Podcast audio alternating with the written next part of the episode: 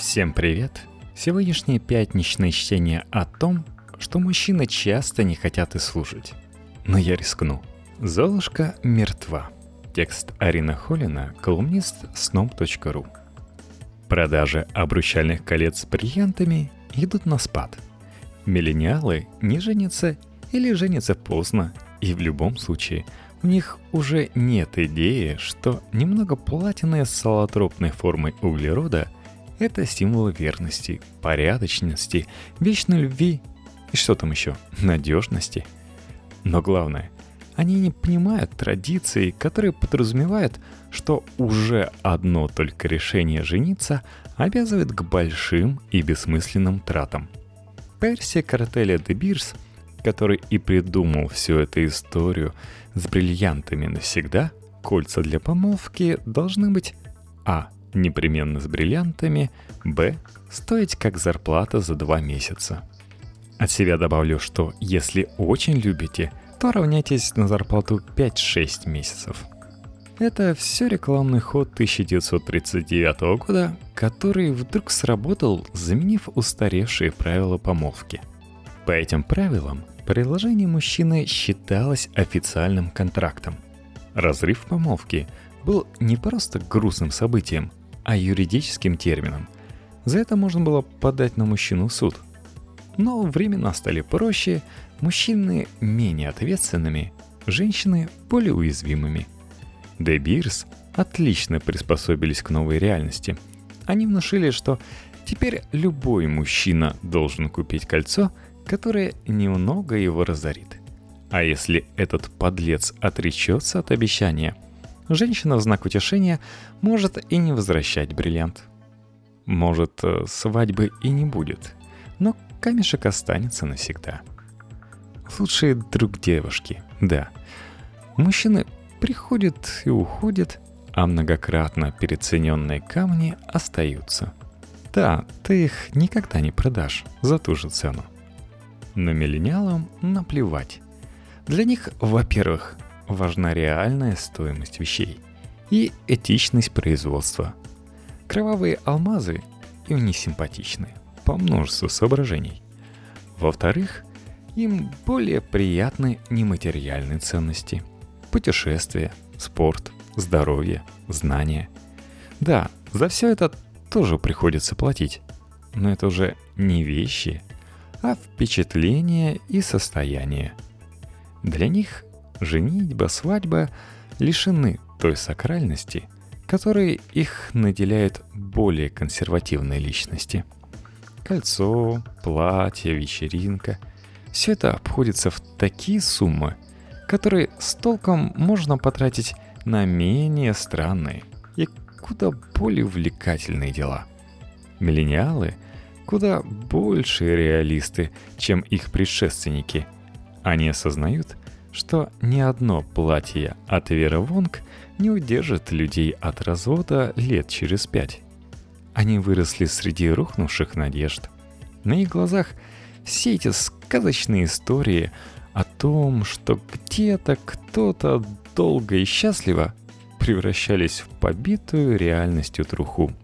Миллениалы — поколение с двумя или тремя мачехами и отчимами — шестью бабушками, дедушками с каждой стороны.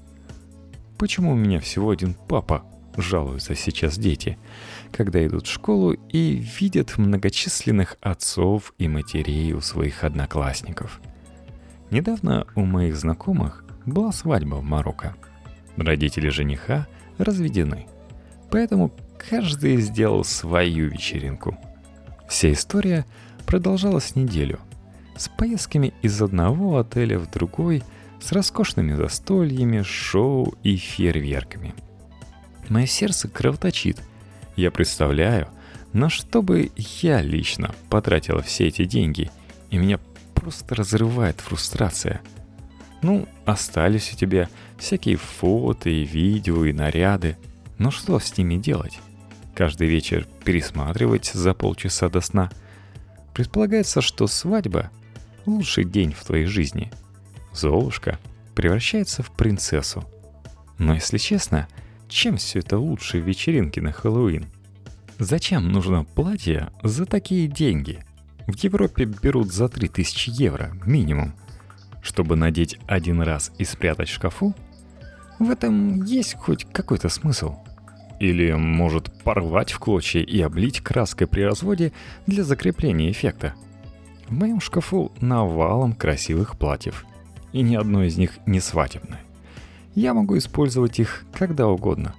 И ни одно не стоит больше 200 евро. Вот знакомая рыдает. У нее свадьба через три дня. А ей вдруг стало страшно. И она в ужасе, что на все это они с женихом тратят 15 тысяч долларов. Все, что у них есть. И она, разумеется, не уверена, что любит его так сильно, чтобы эта сумма была причиной не расставаться до конца их дней. Я делаю кривое лицо, которое должно изображать нечто вроде сопереживания. А на самом деле думаю, господи, да зачем тебе все это?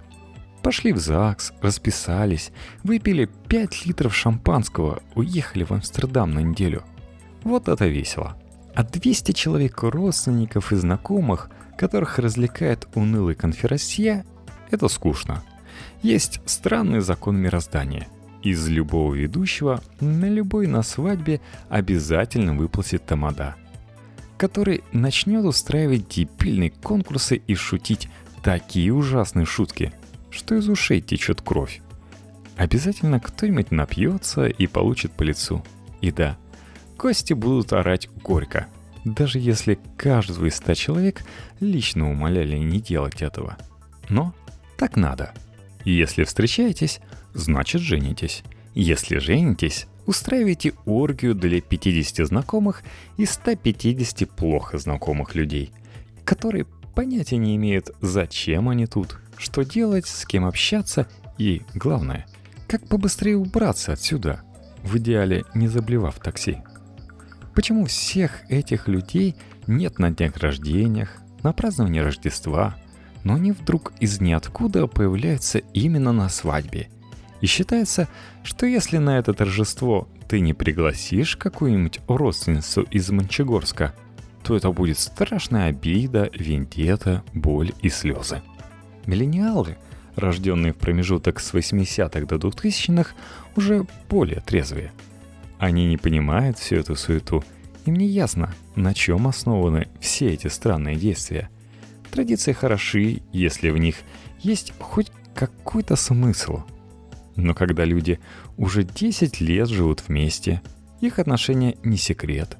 У них давно общий бюджет и даже, возможно, ребенок. То вся эта мишура с белыми платьями, кольцами, пожеланиями многих счастливых лет и прочие сантименты теряет даже самые крохотные остатки смысла. Ну, и когда вы поженитесь?» Спрашивают люди с таким видом, будто говорят тебе что-то очень приятное. И тебе прямо неловко отвечать им то, что думаешь на самом деле. То есть нечто вроде «А нафига?».